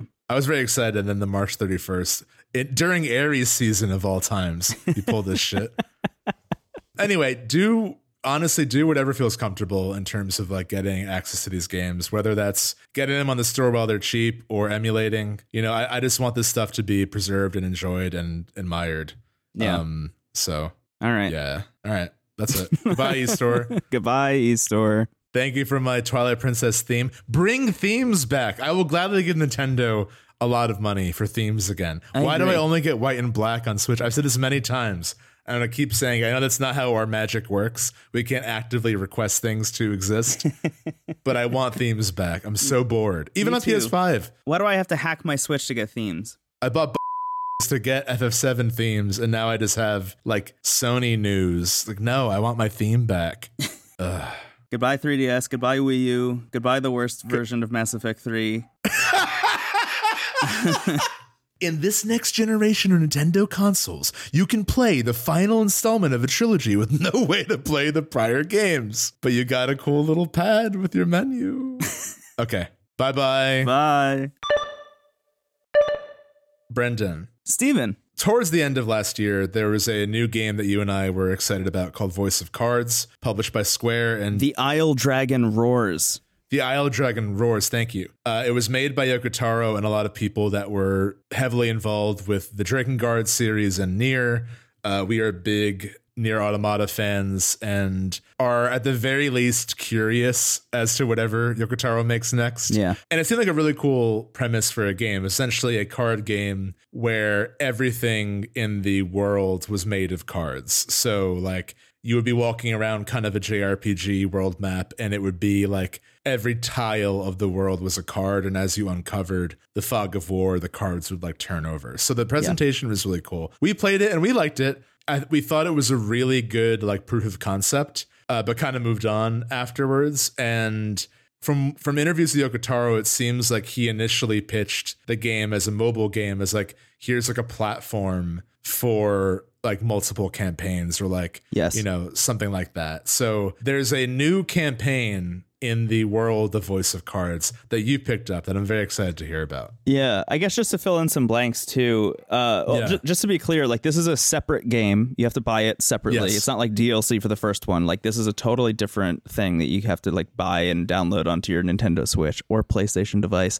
It is weird that this isn't available on mobile because it feels so fit for it. Like the Switch has Yeah. really great motion controls. Uh, sorry, not motion controls. Uh, touchscreen controls for this game. Yeah. it would feel like right at home on iOS and Android and like tablets and stuff. Uh, so that's very confusing to me. Totally. I'm, I'm hoping that they make their way over there. But anyway, yeah, the first game I thought was pretty good. I, I liked a lot of what was going on. I liked the way the combat Me too. worked. I liked a lot of. I mean, the music was amazing. the The art was really stunning. The presentation is just like very cool, and the voice acting is really fun. the The way the narration works, in particular, the guy just feels like super bored in a way to like be telling you that story Yeah, yeah. which I like. the The thing that put me off of that game eventually in time actually was that kind of laissez faire tone in a sense. Yeah. Um, specifically, all the characters had it too. Like all the characters kind of had like a like a, a holier than thou attitude to them, and the protagonist specifically was like actively like a Holden Caulfield type. Like he just seemed Yes. like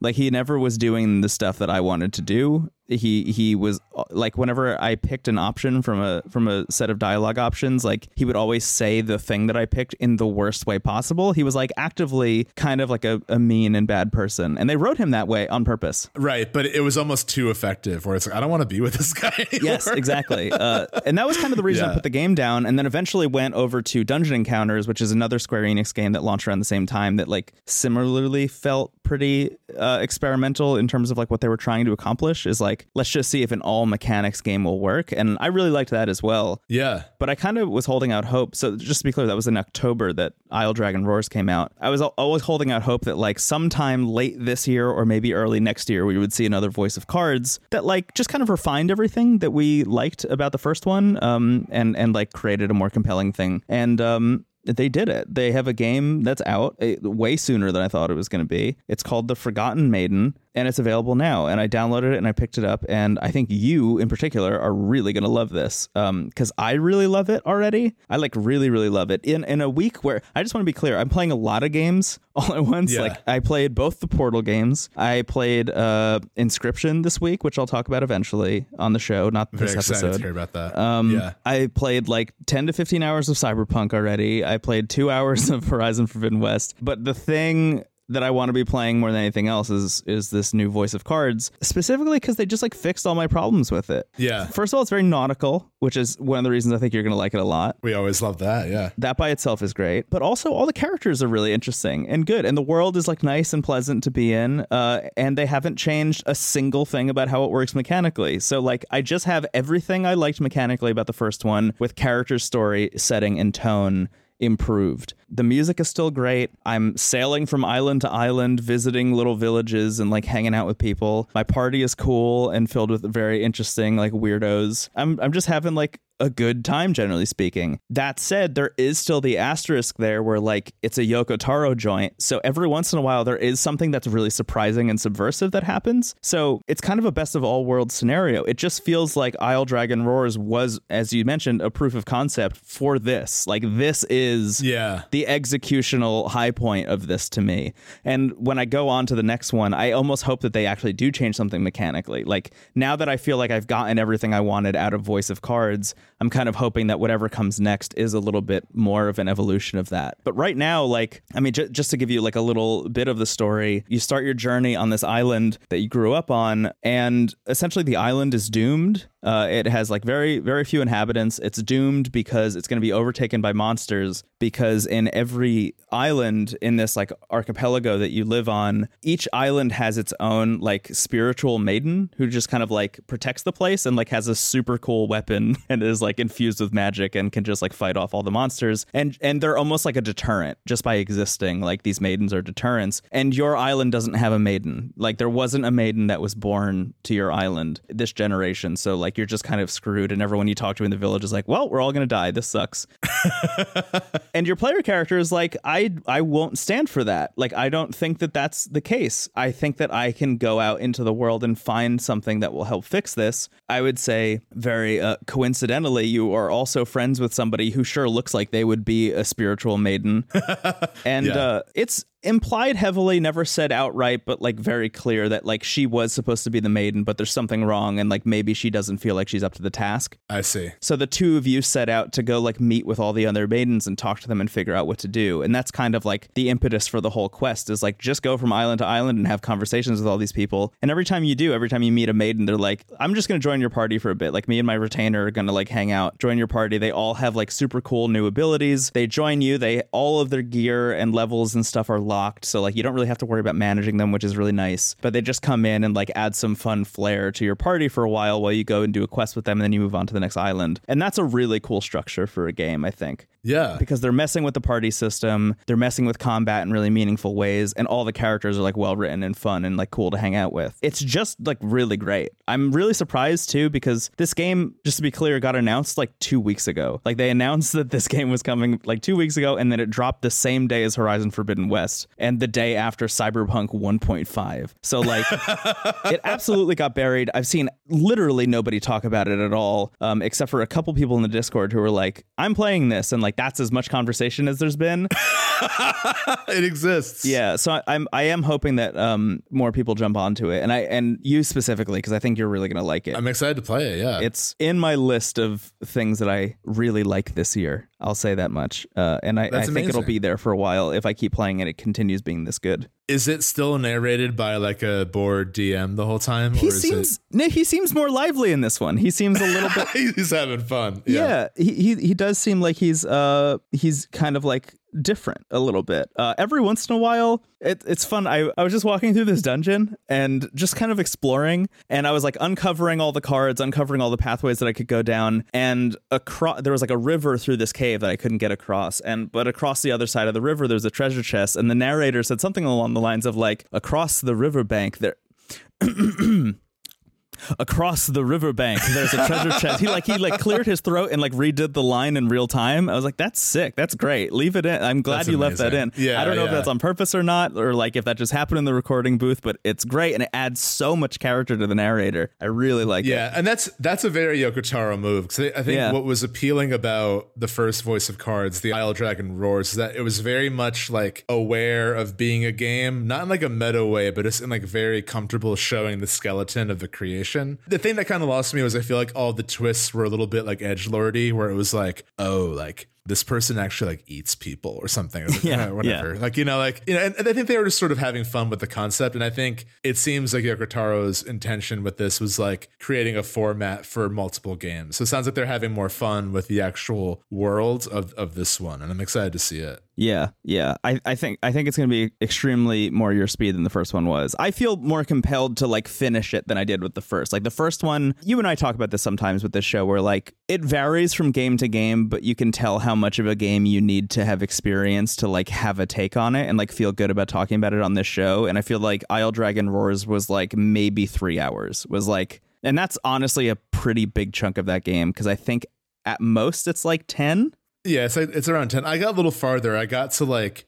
Uh, at least a little over halfway through, and I felt pretty good putting it down. Because I think, Yeah. what that what lost me a little bit with the gameplay was like there were all these really interesting ways to build your character, but the combat didn't really ask you to do that. It was a little. It, I don't want to say it was too easy, but it wasn't like the encounters weren't built to really need you to do anything beyond the bare minimum. Like you can kind of just like brute force your way through most interactions where like if your game is a deck builder i mean it's not it is and it isn't. We said this in the episode. It's more of like a jrpg that happens to be built by cards. Yeah. so every character had like a fixed amount of abilities you can choose from. But even with that it's like there's a lot of planning of like what abilities do i want? What do i want to focus on? And like it was more just like how do you want to win versus like this is the key to your success Yeah. Um, you know, which I'm glad it wasn't like too difficult, but also like it didn't really come together. Is more of the phrase. Here, here's where I think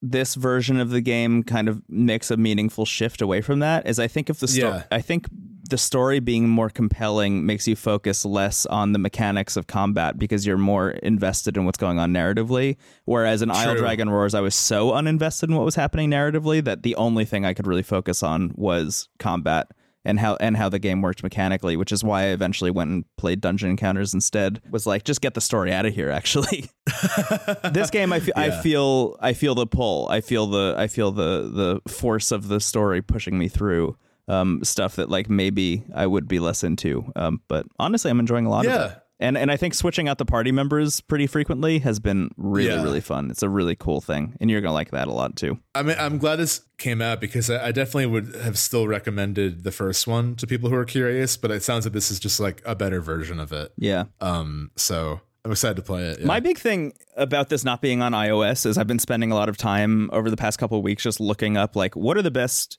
I don't know. I, every once in a while, I come to the show with just like a strange list that I put together. Like I did that one episode that was um, here's all the best like free stuff on the Switch, like free to play games. oh yeah, Um, Warface was that one of them? Warface was one of them. Yeah. Yeah. Uh, I've been considering doing something along those lines for JRPGs on iOS and mobile, or Hmm. MMOs on iOS and mobile. Which um, I've been playing a bunch of MMOs on iOS that are like absolutely terrible. So I might just like bail on that idea totally. But the JRPG one is a little bit more troubling because the answer to that question is like, what are the best JRPGs you can play on mobile? Are like Final Fantasy ports and Dragon Quest ports, and then that's like kind and of it Fantasian and Yeah. Fantasian, which is Apple Arcade. There's kind of a dearth. There's not a whole lot going on there.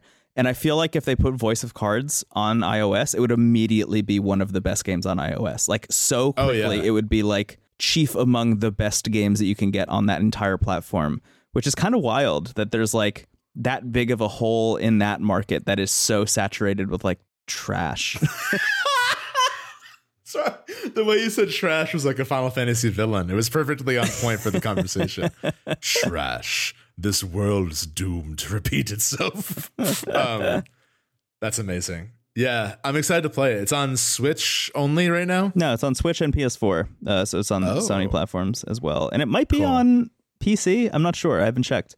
Um, but I, I know for a fact that it's on Switch and uh, PlayStation. Um, so Well, can, it's good. It's widely available. yeah. If you have a Switch, that is the place to play it though, because like having it handheld, having it mobile is really great. I I recommend it. It's also like not you know I think it's like twenty bucks or something. It's like Nice. affordable. It's good. I like it. I have no idea how long it is, but I imagine it's also pretty short. I would guess it's like in the ten to twelve hour range as well. Yeah, I wonder how many they're planning on releasing and if they maybe connect in some way or not. That's Um, that's my big question mark. Is like, am I going to get towards the end of this game and run into? Uh, I was almost going to mention some characters, but I, I feel like I there are some characters in the first game that I wouldn't be surprised if they showed up towards the end of this. But uh, we'll see. Yeah. I mean, Yoko Taro loves making the player repeat the game. So I Mm-hmm. wonder if someone was like, why don't you just release multiple games to make that like an easier process? He's like, yeah, why not? Let's do yeah, that. yeah. There, there's going to be 26 voice of cards game, uh, voice of card games instead of one voice of card game with 26 routes. Yeah, and one of them's just like a mannequin playing solitaire and like Yoko Taro laughing in the background. Uh, yeah, I'm excited to see more. There's another really good Yoko Taro bit in this game where uh, you build a ship so you can leave the island, and uh, they ask you if you want to name your ship, and if you say yes, uh, your guy just like gets like too flustered by the by the prospect of needing to figure out how to like come up with a good name for something. Uh, and then you have to defer to your party members, and they have to come up with a name for you. Because I thought that there was just going to be like a text box that showed up. I was so excited to Yeah. name my ship the Aether, and then uh, it, it didn't happen, which is great. That's very funny. Um, Um, it's good. Cool. I'm excited to check it out. I definitely will pick it up. Yes. Do you want to wrap up? Yeah, I think so. I feel like there's a lot of stuff to go over in the wrap up. Well, you and I are about to record the Portal bonus soon, which I'm very excited about. Yes. Yeah, that's gonna. We're recording that in a couple days at the time of this recording. I imagine it'll come out at the end of the month. Yeah. Uh, so probably I would say the Monday or Tuesday after this episode comes out. So Yeah. keep an eye out for that. Very very excited for that one. And you also have videos of your full playthrough of I think Both. one and two on Yeah. YouTube. Yeah. Um, Yeah. That's amazing. So you can check out that whole thing. Um, that was really fun to play on video, specifically just like watching them get harder and harder. Because like some of the later test chambers in two, like finally started to give me some trouble. Because I, I felt like I, somebody even commented on YouTube was like, "You are a god at Portal." It's like I'm not a god. I just kind of remember some of these answers. Um, yeah. but two two started to give me some trouble towards the end. So that was really fun because there are a couple. Uh, we'll talk about it later, but there are a couple instances in Portal Two where like figuring out the solution really just lit up every positive center of my brain. Uh, so really stuck. I did about use those videos to kind of help me when I was stuck because there were there were one or two moments in Portal One. It's been long enough since I played that I had forgotten pretty much most of it. I remembered a lot of puzzles needing to like jump from high altitudes into a portal, Mm-hmm. but uh, there was one where like I was stuck for a good like half hour, and I was like, I'm gonna I'm gonna see what Brendan did, and you immediately found what I was looking for. You're like, oh look at that! I'm like, God damn it! Yeah. it was when you're uh, we'll talk about it later but uh they're really great videos to watch and they're also helpful guides if you need one Yeah, I specifically made sure that I didn't talk about spoilers in any of it. It was really just meant to be like kind of a walkthrough in a sense, but also just me re-experiencing it. yeah So uh, if you're worried about spoilers, don't, because I didn't. Uh, what else is going on? Uh, Inscryption, I'm playing. I, I will talk about that in a future episode. Um, specifically, how I'm playing Inscryption is kind of weird and kind of fitting for Inscryption. My, I, I'll give like a one sentence takeaway just to let it linger, because I, I kind of want you to have played it also before we really talk about it more. Mm. But the the thing about Inscryption to me is that I feel like as I love it. Don't get me wrong. I think it's great. I'm really enjoying it. I think it's extremely compelling. But the big asterisk here is that it was definitely a moment in time where everyone was playing Inscryption and everyone was hyping each other up on Inscryption. And without that hype structure, Inscryption is not as compelling to me. Unfortunately, like I like I liked when it was having its moment, and I wish I could have played it then. But unfortunately, it not being available on Mac didn't let that happen. Um, so uh, I, I'm really liking the first phase of Inscryption still. I have not made it past the first phase of Inscryption, and I know I'll probably like it a lot more after that. And I think even removed from whatever hype cycle is happening, it'll probably still be compelling and cool and good. Um, sure but- yeah so there's that. Um, and then also, man, Cyberpunk. I, I really didn't think I was going to like it, but uh, I sure am going to play a lot more of it. I don't know in what context we'll ever talk about it on the show. Uh, like I don't know if I'll bring it as a. Honestly, I could see that being like a patron episode where I just like gush at you about Cyberpunk, or find somebody else who has played it to talk about it with. that's actually a great idea yeah i mean that's something we've we've thought about doing on the patreon is like whenever there's a bonus idea that we're not fully on the same page on yeah, because I, I think like it doesn't happen super often but every now and then there's something where it's like well at least like even if we end up doing it later we can have this too kind of thing yeah. Um One lingering so- thought that I, I had um, in our conversation about Horizon Forbidden West, I do want to inject in here though as well. Is I would say in terms of the uh, in terms of the comparisons between all these open world games and how they handle narrative, Cyberpunk's main quest is actually so compelling that I completely ignored the fact that there were side quests available until I had like finished the inciting event, which takes like five to six hours, and like like Horizon Forbidden West, that's when the uh, title card shows up but like those first couple hours if they had just released that as its own video game like that would be an extremely compelling and very cool story. They kept trying to hit me with side quests they were like these are available if you want to do them. And i was like no no no no no no no no. You don't understand. I care too much about this heist specifically and the characters that i'm hanging out with. Um and uh, yeah, man, if you're gonna open a game with a heist, I'm gonna play it until it's over. Yeah, I, I also watched the Tim Rogers review, or at least part of it, because he has the whole thing about choosing your path within his many videos about it. Mm-hmm. But uh it did surprise me at how like I, I even removed from all the like awfulness around that game's production and everything, like I just didn't really have a strong interest. Like Yeah. I thought it looked cool and I was interested, but I felt like I was almost peer pressured to care at all. Like I just did not really like and I don't want like I know a lot of people were genuinely very excited for it for a very long time. Right. But it felt more like, oh yeah, that looks cool. Like, I don't know. I just it didn't really grip me in the same way that other games do. So like even outside of everything around it, I just didn't really have a strong interest. But watching that video by Tim Rogers, like I was surprised at how compelling certain narratives sounded. Like in his description of like Keanu's character and like other things. It seems and from friends of mine who have played it, it seems like there is brilliance within a giant like kind of mess. Yeah.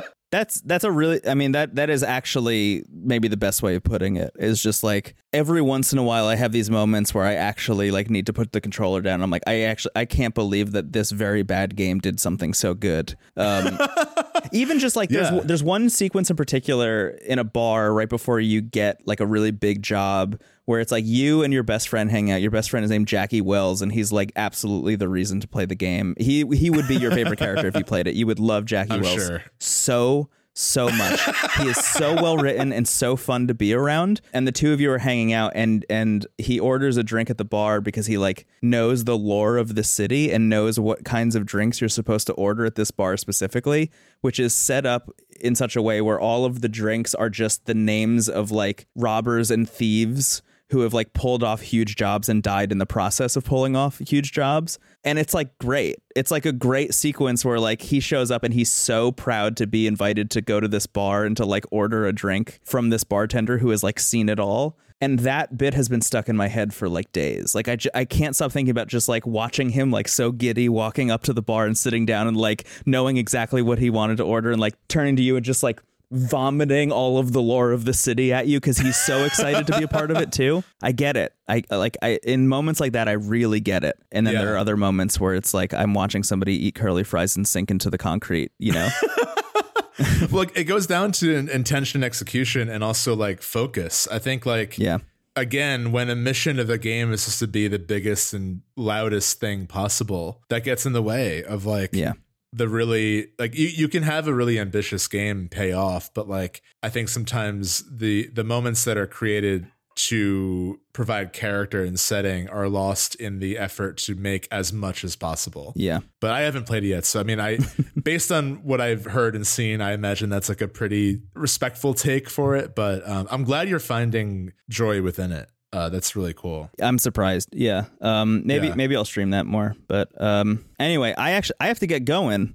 Believe it or not, dear listener and dear Stephen. So I'm gonna uh I'm gonna wrap it up. I'm gonna not continue this cyberpunk segment that we just like super glued onto the end. Uh, I'm gonna wrap it up. Thank you so much for listening. Uh, if you want to back the Patreon, patreon.com slash into the cast. Uh, thank you to everybody who's doing that. If it negatively impacts you financially in any way to back the Patreon, please do not. You're all good. But that having been said, we have a website, into the cast online, links to Twitter, Instagram, YouTube, Twitch, all the things that we're talking about, uh, including the Patreon as well. Um, so you can go check our stuff out there. But generally speaking, One quick note about the Patreon. Sorry to cut you off, but uh, just an update. I've I've secretly hyped up that I'm working on a patron bonus. We had to reschedule the recording of that, so that will likely come out in early March. I haven't yet revealed what it is, but if you've been like curious at all these weird secrets, that's going to come out a little bit later than anticipated. But that will be in March. And we have some other ideas too for patron only content. If you back the Patreon at any time, you get access to that entire backlog as well. So if you like have to pull your support at some point and then maybe go back, it will be available to you at any time you back the Patreon. Yeah. I just wanted to give a heads up with that. Totally. Yeah. Well, outside of that, uh, thank you so much, everybody who listens. Uh, thank you for sharing the show. Thank you for writing reviews. Thank you for rating us on the various platforms. And uh, my name is Brendan Bigley. You can find me on the internet at Brendan Bigley. I'm Stephen Hilger. You find me at Stephen Hilger. Have a wonderful day. Goodbye, Eastore. Hello, Cyberpunk. Goodbye, the worst version of Batman Arkham City. Goodbye, Pokemon X. Goodbye, Pokemon Y. Goodbye, Sun. That one is Goodbye, sad. Moon. Yeah. Goodbye, Anyway. Ultra Sun. Wait, oh, uh, what's the what's that? Oh yeah, Black Hole Sun. That's what I was thinking of. There you go. Ultra Sun, won't you come and make it hard to game? Goodbye, store. So long. See you in hell. Bye.